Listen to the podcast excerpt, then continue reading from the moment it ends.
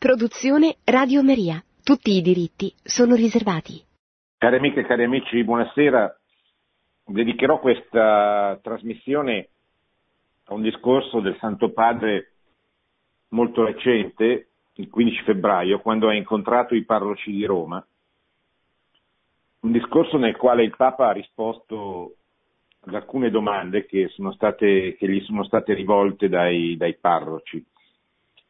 Mi soffermerò in particolare sulla terza domanda, nella quale un sacerdote, diciamo della terza età, gli chiede come, come sarebbe giusto, secondo il pontefice, comportarsi. Per un sacerdote arrivato alla piena maturità di fronte a questo mondo contemporaneo che cambia continuamente, che pone il, il sacerdote anziano nei, di fronte a tutta una serie di eh, problematiche che eh, non ha conosciuto né sperimentato durante la vita e che quindi lo mettono in difficoltà. È una, una risposta, quella che adesso leggeremo del Papa, che vale certamente per i sacerdoti anzitutto, ma vale un po' per tutti, cioè vale per chi ha nel, nella sua prospettiva cristiana il desiderio dell'apostolato e quindi dello stare nel mondo per convertirlo, per, perché gli uomini che ci incontrano incontrino una prospettiva di conversione a Gesù Cristo, al figlio di Dio fatto uomo, all'unico Salvatore del mondo è una prospettiva questa che eh, presuppone un, un, un, rapporto, un dialogo tra, eh, tra di noi e eh, i nostri contemporanei attraverso le modalità che sono proprie di questo mondo. Il Papa entrerà abbastanza nei particolari.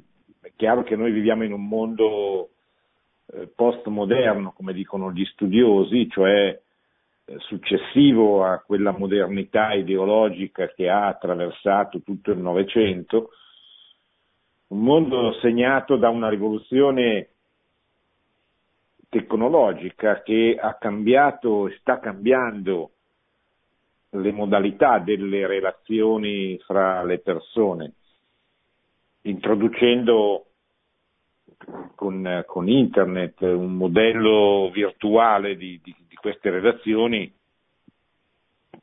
che eh, i non nativi digitali, cioè le persone che hanno più di 30 anni, cioè quelle che sono cresciuti almeno per una parte significativa della loro vita in un'epoca precedente la rivoluzione tecnologica di cui parlavo, eh, cioè quella che appunto ha introdotto eh, quelle modalità di relazioni, eh, le mail, eh, Whatsapp, eh, insomma tutto quello che sta intorno a questo, a questo mondo che sta cambiando, anzi in parte ha già cambiato il modo di, di relazionarsi delle persone fra, fra di loro. Allora vediamo cosa dice Santo Padre.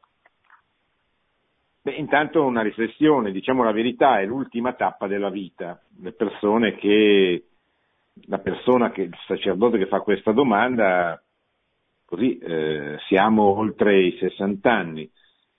La crisi del mezzogiorno è passata e viene questa. In questa, età, in questa età si può non trovare il linguaggio proprio del mondo di oggi.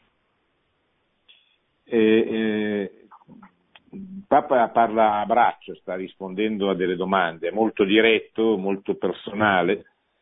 Il suo è anche un linguaggio molto colloquiale che eh, è un po' inusuale per eh, il magistero a cui eh, siamo abituati, il magistero pontificio, anche il suo magistero, per quanto eh, si sforzi di essere semplice e diretto, normalmente non ha questa modalità così eh, caratteristica delle interviste, o meglio delle parole pronunciate a braccio per rispondere a una domanda.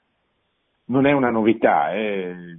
i suoi predecessori eh, facevano lo stesso quando incontravano i sacerdoti, sia Giovanni Paolo II, eh, sia Benedetto XVI, eh, spesso e volentieri incontravano e rispondevano direttamente a delle, a delle domande, anche se eh, il, le caratteristiche di quel magistero erano sempre più, come dire, sempre, avevano un'impostazione più, più dottrinale, cioè con un richiamo più frequente diciamo, ai principi dottrinali, mentre Papa Francesco ha questa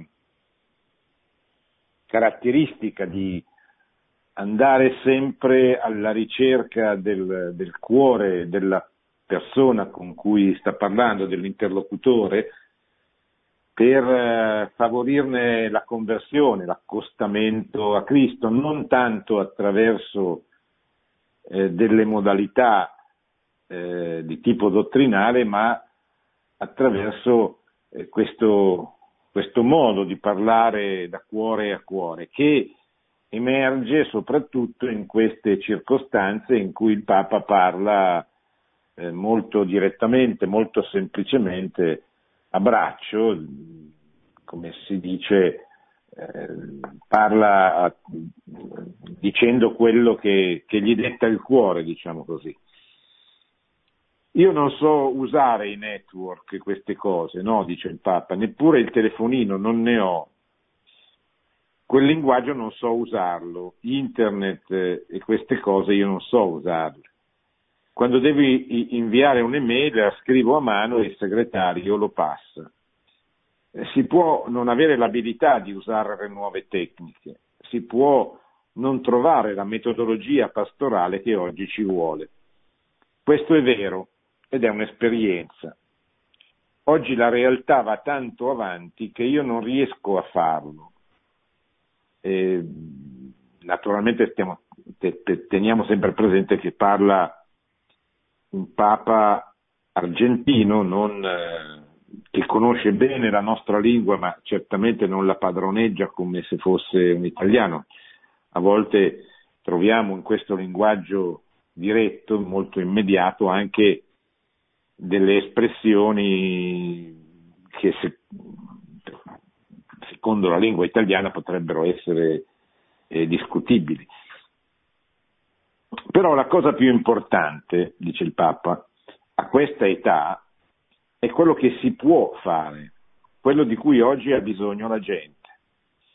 E questa età, quella di prima, era quella della potatura, forse la prima di tutte era quella della speranza, di avere tutta la vita davanti, cioè il Papa sostanzialmente divide l'età dell'uomo in queste tre categorie, l'età della speranza, che è l'età, che è il periodo della giovinezza, quando uno avendo tutta la vita davanti spera, cioè spera, prega, spera, desidera eh, raggiungere certi risultati, certi sogni, certi grandi o, o piccoli a secondo desideri. Poi c'è l'età della potatura, cioè l'età della maturità, l'età in cui eh, si raccoglie in qualche modo quello che si è seminato, si, si, si entra, diciamo così, nella fase direttiva della propria vita, che non significa che uno debba per forza dirigere tante cose, ma dirige se stesso anzitutto, cioè nel senso che è, è, è teoricamente, tra virgolette, padrone della sua vita, non è più un giovane che deve necessariamente dipendere da altri in modo significativo, è una persona matura che deve sempre dipendere dagli altri ma in maniera meno significativa. Poi c'è la terza età, la terza età è l'età dice il Papa, questa invece è l'età del sorriso, offrire uno sguardo amabile. E questo si può fare, dice. Che bello quando i confessori ricevono il penitente con questo sguardo amabile. Anche qui una, riflessione, il Papa sta parlando dei confessori, ne parla spesso di questo grande sacramento della, della vita cristiana, grande perché se ci pensiamo, certo, l'Eucaristia è più importante, il battesimo è ancora più importante perché ci, ci, ci, ci fa entrare nel, in comunione con Cristo, ci fa ricevere la sua grazia. Però da un punto di vista, diciamo così, eh, sia sostanziale che psicologico, il sacramento della confessione è quello che ci riporta nella grazia di Dio, ci riporta nell'amicizia con Dio e ci fa crescere, soprattutto quando passiamo dallo stato di peccato mortale, di peccato grave, recuperiamo l'amicizia con Dio attraverso il sacramento. Ma questo sacramento è anche grande per, perché ci, ci mette sempre attraverso la mediazione del sacerdote, però in qualche modo ci mette al cospetto di Dio, ci fa percepire il perdono di Dio. E questo è impagabile, cioè una, come dire, una, è una gioia immensa, straordinaria, cioè il fatto di sentirsi perdonati dal proprio padre. E allora dice che bello quando i confessori accolgono sorridendo, accolgono con un sorriso eh, che non è lo sorriso che abbonda sul, sul volto degli sciocchi, ma è il sorriso di chi accoglie veramente. Subito il cuore del penitente si apre perché non vede una minaccia, questo vale certamente anzitutto e soprattutto per la confessione, ma non vale solo per la confessione. Eh, il nostro mondo oggi ha un deficit eh, di relazioni, è incapace, gli uomini sono incapaci, fanno molta fatica a relazionarsi, cioè fanno molta fatica ad avere dei legami, dei rapporti, ma è proprio perché c'è questa fatica segnata e moltiplicata dalle caratteristiche del nostro tempo, sostanzialmente dall'uso di quei mezzi e dei social che sono un incentivo all'individualismo. Cioè voi andate su un treno e vedete tutte persone eh, che si guardano addosso attraverso un telefonino o attraverso un tablet o attraverso un computer. Que- quelli che erano i-, i luoghi della conversazione fra persone estranee ma che cominciavano, si relazionavano, certamente il treno per esempio piuttosto che il tram, ma anche le sale d'aspetto, il barbiere per gli uomini, il parrucchiere per le signore, quei luoghi dove si socializzava. Oggi tendenzialmente se voi salite sul treno vedete che le persone non parlano. Qualcuno potrebbe anche essere contento perché spesso quando parlano disturbano e fanno confusione. Purtroppo con, spesso parlano al telefono, quindi danno ancora più fastidio che se parlassero fra di loro, perché spesso assumono dei toni di, cui non si rendono conto quanto fastidio danno a chi è a loro accanto. E quindi eh, noi constatiamo come le relazioni anche in seguito a queste caratteristiche, a, a questi strumenti tecnologici, tendono alla, a scomparire.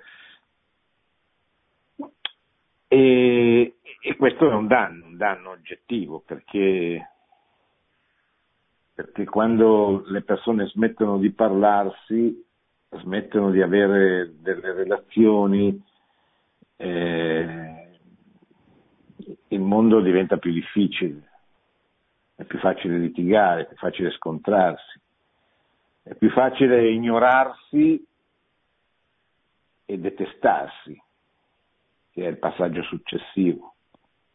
Difficilmente con una persona con cui c'è un legame comunitario si può arrivare alla violenza, alla contrapposizione violenta che, che spesso avviene. Quando invece una persona con cui si vive accanto nelle città, soprattutto nelle grandi città, non, non, non è conosciuta, eh, la rottura delle relazioni è più facile, anche perché non sono mai cominciate, quindi eh, non c'è questa remora a litigare e a contrapporsi. Quindi quello che, eh, che, noi cerchiamo spesso nel confessore, il sorriso, la relazione, la, la, capacità, oltre che il sacramento, ma anche proprio la possibilità di parlare con qualcuno che, che ci aiuti a capire, a crescere e così, e questo vale eh, anche nei rapporti fra le persone. È lo sguardo, diceva, di chi accoglie la persona, lo sguardo amabile. Questo riguardo al confessore, ma tanto bene si può fare con il sacramento della riconciliazione a quest'età. Tanto bene, credo che alcuni degli anni scorsi mi hanno dato quel libro del confessore intitolato Non stancarsi di perdonare.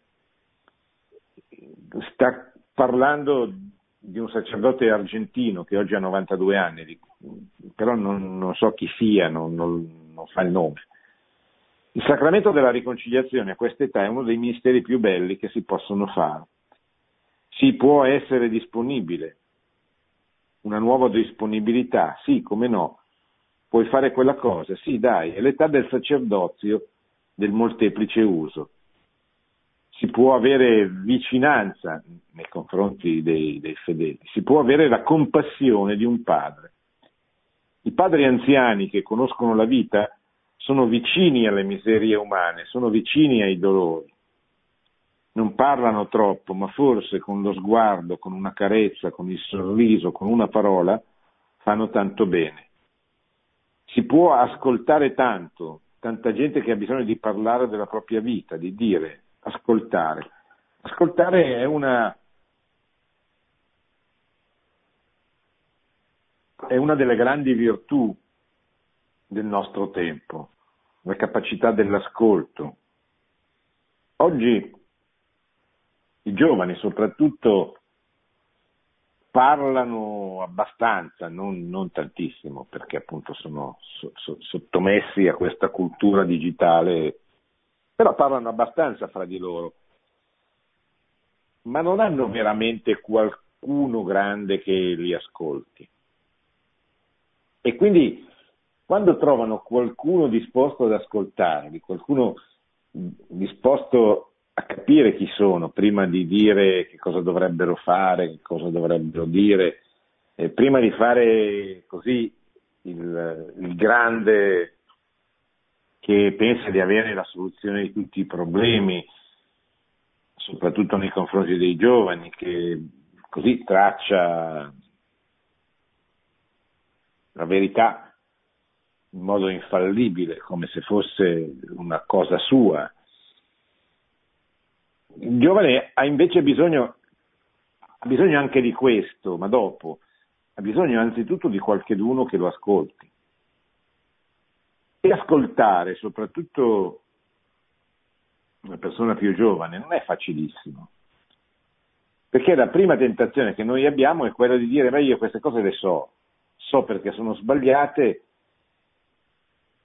e rispondiamo, cioè o, o professiamo, diciamo la cosa giusta a questo, a questo giovane che ci sta parlando. Ma, ma il, il, giovane che sta parlando non, non ha bisogno soltanto che gli venga esposta la verità così com'è, ha bisogno che venga, come dire, consolato il suo cuore, ha bisogno di essere aiutato non solo a capire, ma anche a, stare al mondo, a vivere. Cioè ha bisogno di un, di un padre, di una madre, che spesso non hanno il tempo o la forza di parlare con i loro figli e che spesso, sempre più spesso, non ci sono. È sempre più facile incontrare famiglie, papà o la mamma, ma non con il papà e la mamma. E sarà sempre più facile andando avanti con eh, questa degenerazione delle relazioni incontrare famiglie che non sono famiglie. Poche ancora, certamente, che potrebbero diventare di più, eh, le famiglie cosiddette omosessuali, no? dopo le leggi, ma soprattutto è sempre più frequente incontrare l'assenza del padre, in modo particolare del padre, no? su cui uno scrittore, Claudio Risea, ha scritto libri importanti sulla scomparsa del padre, che, che a volte è una scomparsa pur essendo presente, cioè è un padre assente anche se eh, c'è, spesso però non c'è proprio. Allora, eh, il, il giovane non solo cerca, ricerca la verità, la risposta sue, ai suoi problemi, ma cerca anche qualcheduno, una persona, che non solo gli dica la verità, ma stia lì, sia con lui, lo ascolti prima di, di rispondere. I padri anziani, dice il Papa, che conoscono la vita, sono vicini alle miserie umane, sono vicini ai dolori, non parlano troppo, ma forse con lo sguardo, con una carezza, con il sorriso, con una parola, fanno tanto bene. Si può ascoltare tanto, tanta gente che ha bisogno di parlare della propria vita, di dire, ascoltare. Il tempo di fare il ministero dell'ascolto, la pastorale dell'orecchio, chiama con una descrizione suggestiva. Oggi la gente ha bisogno di essere ascoltata. Poi il frutto, dice il Papa, non si sa quale sia. Ho trovato un uomo che mi ha capito, forse il sacerdote non se ne accorge che lo ha capito, ma ha accolto quella persona in modo tale che, che, eh, che, che, è nato qualcosa, che è nato quantomeno un rapporto che può ripetersi e mantenersi nel tempo. È il tempo, dice il Papa, di offrire un perdono senza condizioni. I nonni sanno perdonare, hanno una saggezza. Quel confessore di quel libro di cui parlava prima, che era un frate cappuccino, mi ricorda, non era lui evidentemente, un grande santo che ha passato la sua vita confessando in confessionali, San Leopoldo Mandi, a Padova questo grande santo passava come Padre Pio, più di Padre Pio, ore e ore e ore e ore in confessionale. Sostanzialmente Padre Pio, questo grandissimo santo e mistico del, del nostro tempo, perché insomma ha vissuto nel Novecento, nella seconda metà del Novecento, questo grande santo che cosa ha fatto sostanzialmente? Ha confessato ha confessato decine di migliaia di persone che facevano la fila di ore per poter confessarsi con lui, per poter parlare con lui. Poi ha fatto tante altre cose, certamente ha celebrato le messe, ha, ha subito tante persecuzioni, ma essenzialmente il suo ministero, il suo apostolato consisteva soprattutto nel, nel confessare. Questo sacerdote che oggi ha 92 anni, è venuto da me a 80 anni, dice il Papa, e mi ha detto, ma sai, ho questo problema, non so, dimmi tu come, come vescovo, come devo fare. E cosa fai? Gli, chiesi io quando ti viene lo scrupolo. Eh, io conoscevo questo sacerdote, sapevo che era un furbo sacerdote, e lui mi ha, mi ha detto, ma sai, vado in cappella e, e guardo il tabernacolo e dico al Signore, Signore scusami, oggi ho perdonato troppo, ma vada bene, sei stato tu a darmi il cattivo esempio. E questa, dice il Papa, è saggezza, il perdono, il perdono senza condizioni. Cosa può fare anche un anziano, un sacerdote anziano, ma non solo un sacerdote? Può dare testimonianza di generosità e di gioia. Sembrano frasi banali, no? Dice, beh, ovvio, la generosità, è ovvio la gioia, è ovvio il sorriso, ma non è ovvio. Cioè, sono quelle cose che, che poi bisogna fare, non basta dire, anzi, serve a poco dirle, se non che possono ricordare a qualcuno di sforzarsi di mettere in pratica. Cioè, noi eh, noi spesso ci lasciamo vivere invece di vivere. E quindi sappiamo che è giusto sorridere alla gente perché è una forma di apostolato, ma non lo facciamo.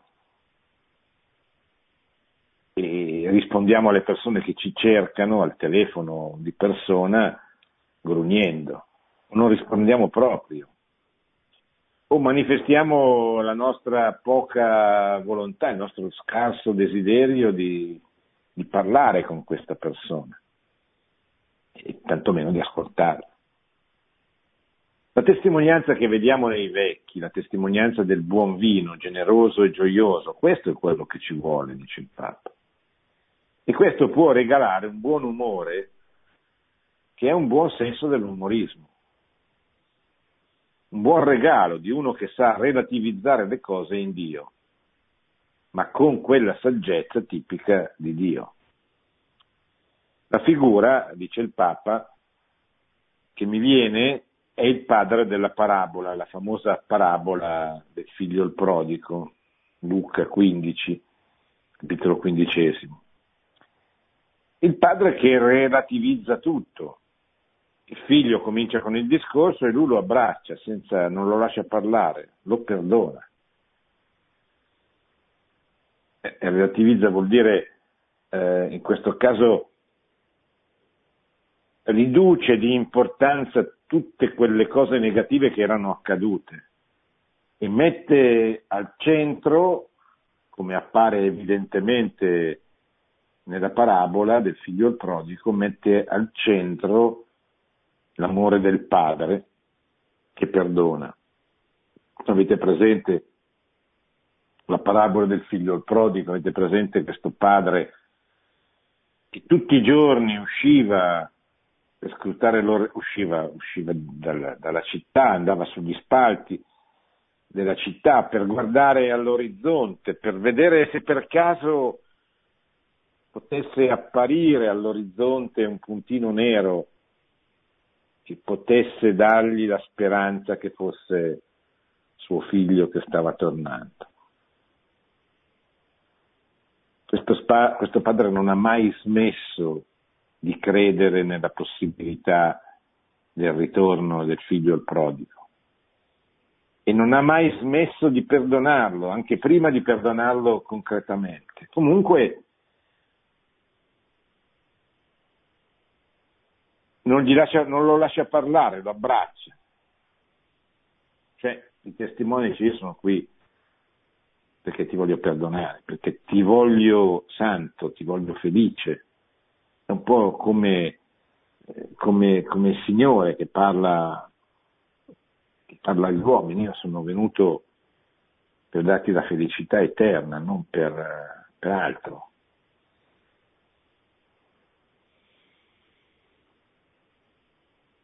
È il tempo dei figli grandi, è il tempo dei nipotini, dice il Papa. È bello vedere i sacerdoti anziani giocare con i bambini, si capiscono, si capiscono proprio. E qui arrivo a un tema che ritengo molto importante. A me dà tanta forza, dice il Papa, quel passo di Gioele, capitolo 3, versetto 1. I vecchi sogneranno e i giovani profetizzeranno. È il tempo, dice il Papa, di questa gioia nel rapporto con i giovani. E questo è uno dei problemi più seri che noi abbiamo adesso. Ancora siamo in tempo perché si tratta di dare radici ai giovani. È curioso. I giovani si capiscono meglio con i vecchi che con i genitori, perché c'è nei giovani un'inconscia ricerca di identità, di radici, e gli anziani la danno, gli anziani nonni. Ma questo della generosità, del buon vino, li aiuta molto, li aiuta tanto, è, di, è il dialogo con i nipotini, con i giovani. E qual è la tentazione più grande di questa età? ripristinare qualche tentazione della gioventù. Non so se in Italia esiste questa espressione, ma in spagnolo, in castigliano sì. È il momento del vecchio verde, cioè l'anziano non maturo che torna alle tentazioni della gioventù. Allora, Papa dice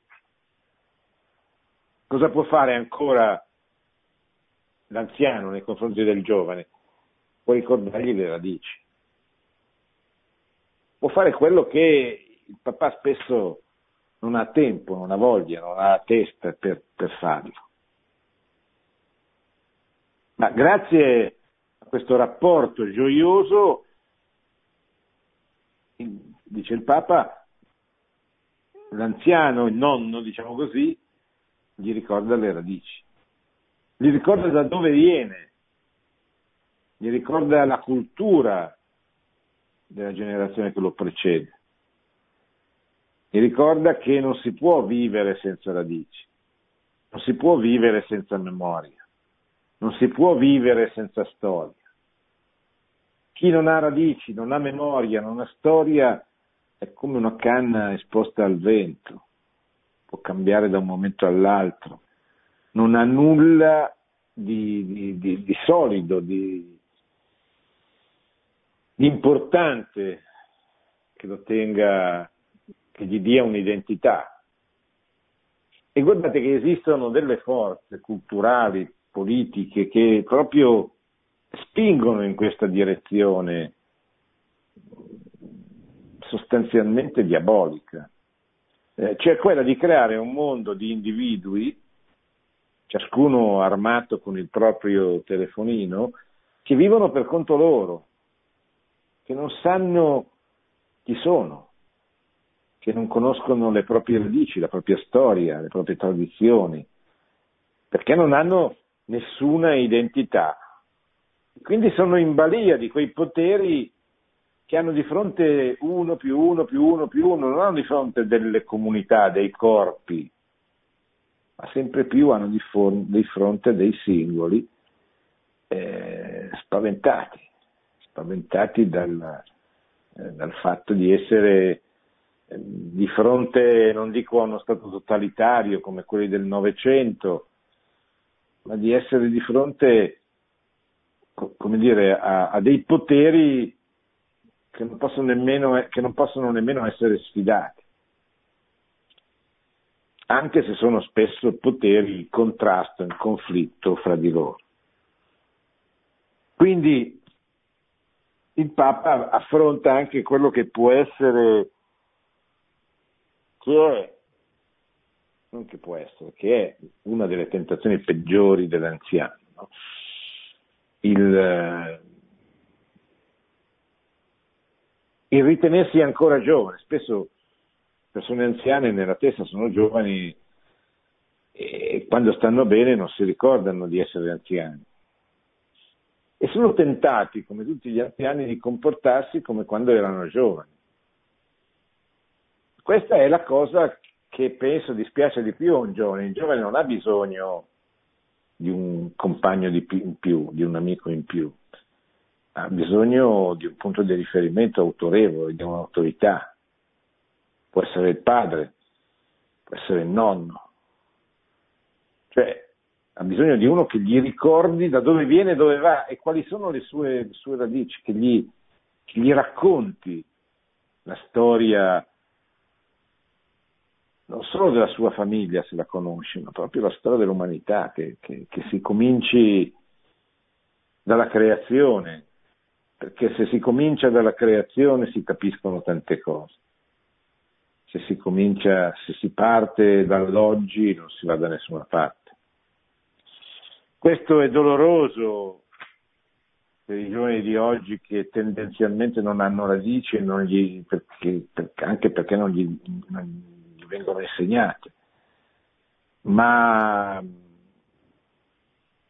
ma, è decisivo superare questa difficoltà. Papa ricordo, dicevo, le tentazioni del, del, dell'anziano, cioè il fatto di, di, di, ritenersi giovani, di comportarsi come, di mischiarsi con i giovani. Ecco, questi giovani non, non lo apprezzano. I giovani nell'anziano vogliono vedere l'anziano, cioè un monumento di sapienza che, che cercano. Ritorno, dice il Papa, sul dialogo tra vecchi e giovani, è un incontro di generazioni. Il passo evangelico della presentazione di Gesù al Tempio è chiaro ed è molto forte e ci dà tanta luce. I giovani hanno bisogno di radici. Oggi questo mondo tanto virtuale, di una cultura virtuale senza sostanza, questo mondo strappa loro le radici e non le fa crescere, gliele fa perdere. E questa è un'urgenza del tempo in cui i sacerdoti anziani possono rispondere, aiutare i giovani a trovare le radici, a ritrovare le radici. E l'influsso è mutuo, perché quando qualche gruppo giovanile, ovviamente qualche esperienza, dice il Papa, qualche, quando qualche gruppo giovanile va a suonare la chitarra, per esempio, in una casa di riposo, all'inizio gli anziani stanno così davanti a questi giovani, sono titubanti, ma poi cominciano a muoversi, entrano in dialogo, cominciano a fare amicizia, cominciano a sognare, come dice Gioele. E questi sogni fanno sì che i giovani escano diversi, differenti.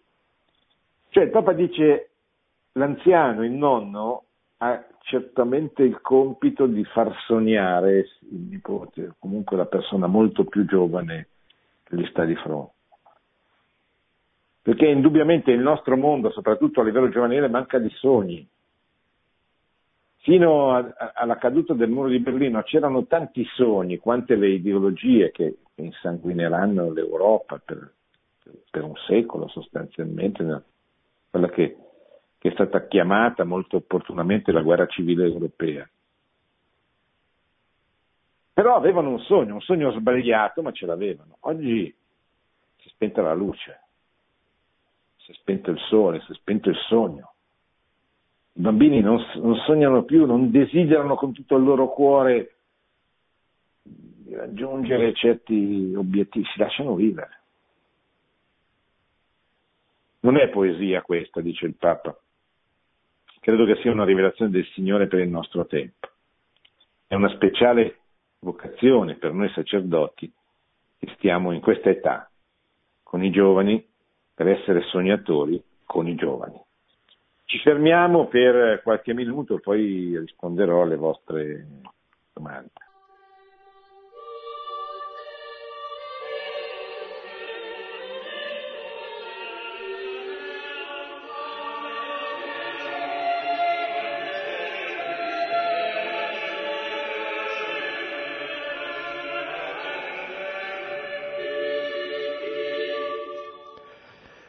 Pronto? Buonasera professore Invernizzi, sono Aurelio da Vibo Valencia. La mia è una semplice domanda. Siamo passati dall'epoca dei cattivi maestri all'epoca in cui o alla fase in cui questi maestri o non ci sono o sono assenti. Quindi mi chiedo dove trovarli e chi trovare. Grazie professore, buona serata. Sì. Ma dunque, eh, maestri, intanto io direi che c'è un maestro e uno solo con la M maiuscola che è il Signore Gesù che possiamo trovare però. Dove? Eh, nella Chiesa. Nella Chiesa che ci parla attraverso la parola di Dio, certamente, ma anche attraverso il suo magistero. E se la parola di Dio è l'orientamento della nostra vita, perché è la parola che Dio ha, ha rivelato e quindi è una guida oggettivamente, anche se noi dobbiamo sempre leggerla attraverso, insieme con la Chiesa, per non cogliere, non commettere l'errore di pensare di poter essere autonomi e di andare per conto nostro.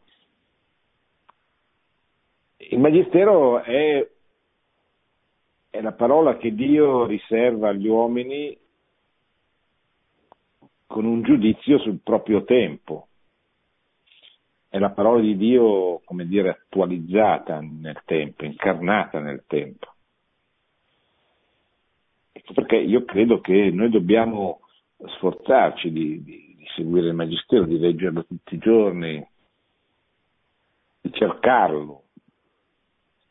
E il Magistero non è soltanto il Magistero dottrinale, che sicuramente è importante, ma non cambia sostanzialmente, non la Chiesa eh, non ha mai cambiato la propria eh, lettura dei, dei, grandi temi, la vita, la morte, la famiglia, l'amore, anche se cambiano le, le, le prospettive culturali, cambiando il tempo, ma però, insomma, i principi sono quelli, i comandamenti sono gli stessi di, di, di Mosè. La natura, anche questa è una fonte di rivelazione. Ma quello che cambia invece è proprio lo stile del magistero. E credo che questo anche per noi sia in qualche modo un insegnamento. Se il Papa affronta certi temi, parla di certe cose, lo fa in un certo modo, vuole dirci qualcosa. San Giovanni Paolo II nel 1978 a una chiesa impaurita dal comunismo, dal terrorismo, dal nichilismo, dieci anni dopo il 68, eh, disse di non avere paura. E dicendo le stesse cose che diceva il suo predecessore Paolo VI, ma dicendole con quel suo stile caratteristico, contribuì a risvegliare un mondo, il mondo cattolico in Occidente, che era depresso, che era impaurito, che aveva un grande complesso di inferiorità nei confronti della cultura allora dominante, che era la cultura delle ideologie che dal marxismo stavano passando al relativismo sessantottino, diciamo così. Però eh, cioè, prendendo sul serio quel non abbiamo paura, noi siamo, siamo cambiati, abbiamo smesso, abbiamo cessato di avere paura. Abbiamo ripreso consapevolezza del... Oggi quando il Papa, Papa Francesco ci parla di certi temi, ci mostra l'importanza di alcune cose, che non, non, non sono nuovi ovviamente, che il sacramento della confessione è una novità, però è in crisi cioè, la gente fa fatica ad andare a confessarsi, anche perché non trova più confessori. Allora il Papa dice ai preti state in confessionale, non diventate come i medici che ricevono il suo appuntamento, state in confessionale. La gente verrà a confessarsi. È un'esperienza che io faccio tutti i giorni quando vedo un sacerdote nel confessionale, qualcuno che entra in chiesa, ci va, ma se non trova il confessionale, il confessore nel confessionale non ci va. È normale che sia così. Allora, state in confessionale, sorridete a chi vi viene, non, fate, non, non mettetegli paura, e, però ai fedeli andate a confessarvi. Cercate di capire quanto bene fa anche alla, alla persona, al suo corpo, alla sua psiche confessarsi, che non è la cosa più importante rispetto al sacramento, però è una cosa umanamente non, non, da non sottovalutare. Quindi è la Chiesa il maestro, è il magistero della Chiesa, è la parola di Dio. E a cascata poi, poi si possono cercare dei maestri, delle persone che, che però ci dicano queste cose. Diffidi dei maestri che non fanno riferimento al maestro, eh? perché sono dei ciarlatani, qualsiasi cosa dicano anche degli intellettuali, sì certo, possiamo trovare dei maestri anche importanti, ce ne sono ancora, però attenzione che siano in sintonia con il maestro, se no sono dei ciarlatani. Pronto? Professore Invernizi? Sì, prego. Sono Roberto da Bergamo, mi scusi non voglio sì. mica rompere l'incanto, però mi sembra che la pastorale eh, sia un po' latente nei confronti de, de, degli anziani della sua pastorale, mentre eh, per i giovani c'è questo continuo, diciamo, eh, eh non so, interesse e purtroppo devo usare delle parole che non sono buone, del, del permissivismo, del lassismo, del, de, della sefer, della sepassé, ecco, quindi il, il problema dei giovani è, è molto importante. E, e mi piace che ci sia questo sinodo di giovani, ma ho paura che non si ottiene molto. Il lasciar perdere eh, il, il, il, il, modo in cui vi, vivono anche negli oratori, con eh, questa promiscuità, questo lassismo nel vestire, questo digitale che, che, che imperversa. Questo ecco, non, non, non, mi dà molta, molta, speranza, sono forse pessimista e per questo me ne scuso, però ecco, credo di, di non essere pessimista troppo, ma il realismo purtroppo è questo. Ecco, la ringrazio e la sento per radio.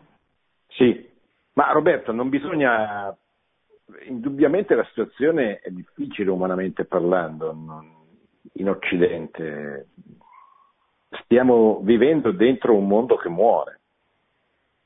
È la nostra civiltà che è arrivata alla fine, che è morta.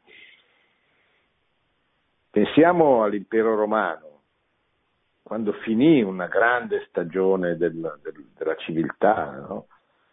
nessuno pensava che potesse mai finire, pure è finita la grande Roma dominava il mondo, pure è finita. Le insegne imperiali sono state portate a Costantinopoli, non c'è più l'impero, Sant'Agostino piange su, sugli spalti della sua città africana, Ippona dove era vescovo, piange perché cioè, la fine dell'impero è una cosa incredibile. Pure questa questo mondo che finisce, come il mondo nostro, la, la cristianità che, che, che, è nata dalla prima evangelizzazione, non c'è più. Viviamo in un mondo disperato di, di istituzioni, di leggi, drammaticamente contro natura, contro l'umano. Eppure, come allora, dentro quel mondo che, che moriva c'era un mondo che stava nascendo, anche oggi. Anche oggi avviene così. Se, se, noi collaboriamo alla mano tesa che Dio ci, ci, ci propone, noi possiamo essere l'aurora di un mondo che nasce, anche perché siamo quelli che facciamo figli, gli altri una delle grandi caratteristiche di, del mondo che muore è proprio la, il fatto che muore anche fisicamente, non fa più figli. L'inverno demografico è una tragedia del nostro tempo, è la, trage- la prima tragedia, sì. Se noi avessimo degli uomini politici seri, si concentrerebbero su questa cosa invece che perdere il loro tempo eh, sul fascismo, sull'antifascismo, su tante invenzioni elettorali. Si concentrerebbero su... Signori, nascono la metà dei bambini del numero, del numero di coloro che muoiono. Cioè siamo in crescita zero dal 1964. Cioè dal 1964 in Italia nascono bambini in numero minore delle, degli anziani che muoiono. Questo vuol dire che il nostro mondo si spopola non solo culturalmente, ma anche proprio fisicamente. Però, però dentro questo mondo c'è un mondo che nasce, dentro questo mondo che muore c'è un mondo che nasce. Perché o siamo alla fine del mondo, questo lo decide Dio, oppure dentro un mondo che muore c'è sempre un mondo che nasce, qualcuno che, che occupa quegli spazi che vengono lasciati liberi. Quindi non perdiamo la speranza, ma diamoci da fare, collaboriamo all'opera di Dio. E vedrà che, certo, poi noi non lo vedremo, perché non sono cose che si fanno in pochi anni, però noi dobbiamo avere questa speranza che, che il mondo possa rinascere cristiano. In fin dei conti la Madonna ce l'ha promesso. No? Fatima ha detto infine il mio cuore immacolato trionferà, che non è la fine del mondo, ma è la fine di un mondo che viene sostituito da un mondo con caratteristiche, con cultura, con visione del mondo completamente diverse. Pronto? Pronto, professore Invernisti, oh, buonasera, eh, sono. Marco e, e, la chiamo da, dalla provincia di Ferrara e, e ho seguito eh, la sua trasmissione, in particolare mi, mi colpisce sempre questo accento anche che leggo attraverso aggiornamenti che mi arrivano da, dalla sua associazione sul fatto appunto dell'inverno demografico e ho fatto una riflessione mia. Eh. Non c'è il rischio che questo vuoto che si crea nella cultura occidentale dove magari le nostre ragazze sono più interessate a fare le veline oppure qualcos'altro e, e, che questo vuoto si sia riempito da una cultura islamica che è sempre più diciamo, è, è presente e pompata da una certa parte politica. Ecco, eh, ecco sì. la mia domanda in sunto. Eh, la ringrazio anticipatamente e la saluto. Sì, grazie. Beh, il rischio c'è indubbiamente anche perché i vuoti non esistono, in natura vengono sostituiti subito. Cioè il vuoto dell'Occidente può, la morte dell'Occidente, la morte di questo mondo millenario che è la nostra civiltà può dare vita o a una civiltà che proviene dall'esterno e sostituisce la civiltà occidentale, oppure da una rinascita che emerge dall'interno. In questo caso sarebbe la nuova evangelizzazione, nel primo caso sarebbe il trionfo, come dice lei, dell'Islam. Non ci sono molte alternative, direi, il mondo così non può andare avanti, cioè, può andare avanti per decenni, perché poi le civiltà ci impiegano anche dei secoli a morire ma sicuramente sulla distanza o veniamo sostituiti o ci rinnoviamo. O la nuova evangelizzazione o il trionfo dell'Islam. Questo purtroppo non viene capito, eh, anche se è abbastanza evidente, non c'è bisogno di essere degli strateghi o di avere fatto dei master eh, per rendersi conto che non ci sono molte altre strade. E quindi sarà bene attrezzarsi per, perché la nuova evangelizzazione vada avanti, produca i frutti che, che auspicabilmente i pontefici hanno voluto che producesse con l'istituzione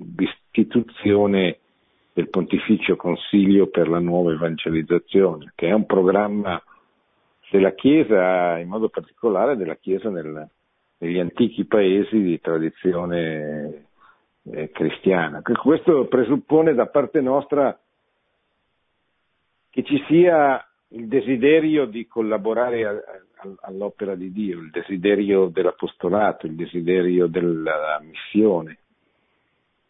Non siamo noi che convertiamo le persone, però Dio op- opera normalmente attraverso le cause seconde, cioè opera normalmente attraverso gli uomini. E quindi se Dio non trova gli uomini, eh, così la sua grazia c'è, eh, ma non incontra gli operai della restaurazione, cioè come li chiamava San Pio X, cioè non incontra quelle persone che prendano sul serio il suo insegnamento, il suo Vangelo e lo, e lo portino, lo diffondano, lo portino nel mondo, eccetera.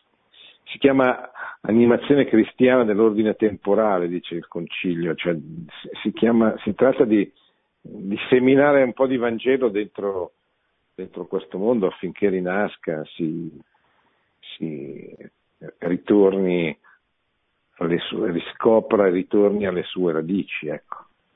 Bene, siamo a mezzanotte, abbiamo presentato questo discorso ai parroci romani in cui il Papa ha risposto a diverse domande, come dicevo all'inizio, ma in particolare mi sono soffermato sulla terza domanda, che contiene delle risposte a mio avviso molto utili, non soltanto per, per i sacerdoti che, e soprattutto per i sacerdoti anziani, per quello che è eh, il loro contributo specifico a, così, alle, alle, ai giovani, alle nuove generazioni, cioè il sacramento della confessione fatto con eh, il sorriso, con la disponibilità al perdono, fatto concretamente, cioè stando in confessionale, quindi offrendo veramente una opportunità a chi entra eh, in una chiesa come io stesso,